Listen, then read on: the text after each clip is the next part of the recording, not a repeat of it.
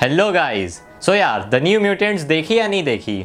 बहुतों को तो ये आइडिया ही नहीं है कि मूवी कौन सी है। ये मूवी एक्चुअली मार्वल स्टूडियोज की है और ये बात सही में बहुत लोगों को नहीं पता है। पहले तो ये बताओ किसने कहा कि ये मूवी हॉरर है? इसको एक हॉरर कैटेगरी का जॉनर दिया गया है। बट जब इसको तुम देखते हो तो तुम्हें पता ही नहीं चलेगा कि हॉरर चीज़ें आती कब है। मूवी बहुत ज़्यादा कोशिश करती है अपने आप को हॉरर दिखाने की बट वो बहुत ज़्यादा फेल हो जाती है लाइक सुपर फ्लॉप ये मूवी भी वैसे ही एक मूवी की तरह है, जिसमें एक टीनेजर रहता है, जिसके बहुत सारे बैक स्टोरी स्टोरी में इश्यूज़ रहते हैं। फिर उसके पास म्यूटेंट्स की पावर आ जाती है और बाकी म्यूटेंट्स की तरह उसको भी एक फैसिलिटी में रखा जाता है एंड वो लोग वहाँ से भागने की कोशिश करते हैं। बस इतना सा फ़र्क है इस मूवी में कि इसमें सिर्फ़ पाँच म्यूटेंट्स रहते हैं। बाकी कोई फ़र्क नहीं है। बाकी पूरी की पूरी मूवी जो रहती है वो पुरानी मूवीज़ की तरह ही है। बहुत ही पेनफुल वे में मूवी आगे बढ़ती रहती है लाइक बिल्कुल पॉइंटलेस कोई मतलब ही नहीं था इस मूवी को बनाने का। स्टिल उन्होंने इस मूवी को बना के सोचा था कि ये मूवी अच्छा काम कर पाएगी बट नहीं। मूवी ने बिल्कुल अच्छा काम नहीं कर पाया। इनका कंसेप्ट जिस हिसाब से उन्होंने उठाया कि उनको टीनेजर इश्यूज़ दिखाने थे। उसका प्लॉट उन्होंने बहुत ही ज़्यादा ऐसे मतलब वीक सा ही उठाया है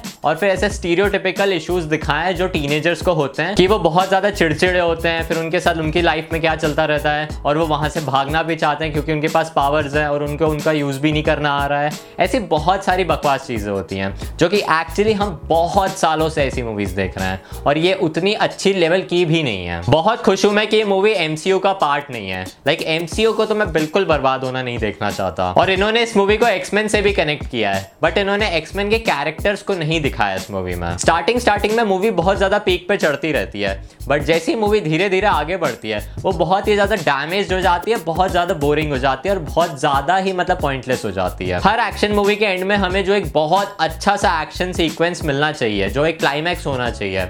इस मूवी में वो बहुत ज़्यादा पॉइंटलेस और बहुत ज़्यादा ही डल सा था।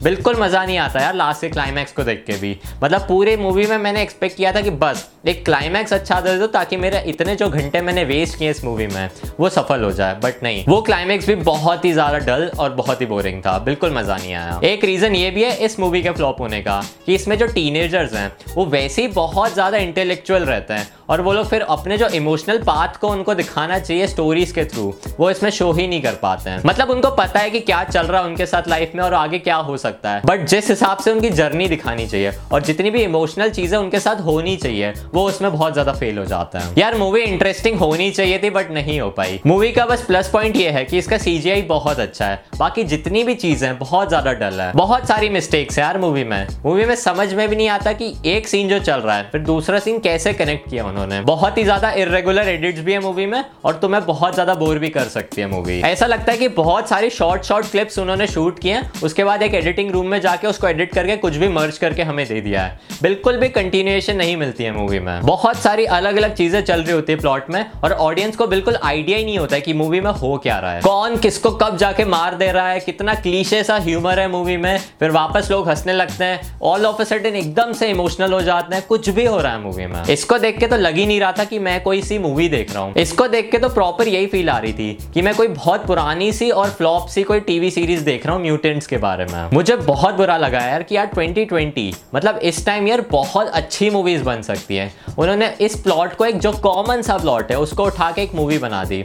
और काइंड kind ऑफ़ of जो ये पाँच म्यूटेंट्स है, उनका इंट्रोडक्शन डालने के लिए उन्होंने मूवी बनाई है। और वो भी हो सकता है कि जितनी मूवी फ्लॉप हो चुकी है, उस हिसाब से इसको वो लोग डिसरिगार्ड ही करते हैं और अगर तुम एक्समैन और मावल के बहुत ही ज़्यादा बड़े फ़ैन हो तो ही इस मूवी को देखना। नहीं तो कोई ज़रूरत भी नहीं है मूवी को देखने की, क्योंकि वो इतनी इंपॉर्टेंट लाइक बिल्कुल भी इंपॉर्टेंट नहीं है। मूवी स्टार्टिंग में प्रोग्रेस अच्छी होती है बट पूरी मूवी बहुत ज़्यादा डल होती है, और क्लाइमैक्स में थोड़ा लाइक दो या तीन मिनट के सीन्स बहुत अच्छे हैं, बाकी सब बेकार है। तो मूवी को तो मैं पर्सनली रिकमेंड नहीं करूँगा, यार, मत ही देखो, रहने दो। इससे अच्छा कुछ और ही देख लो। सो so यार, मैं इस मूवी को रेट कर रहा हूँ four point one stars out of ten और अगर तुम्हें वीडियो पसंद आता है तो फटाफट इस वीडियो को लाइक कर दो और इस चैनल को तो सब्सक्राइब करना भूलना ही मत। See you guys in the next video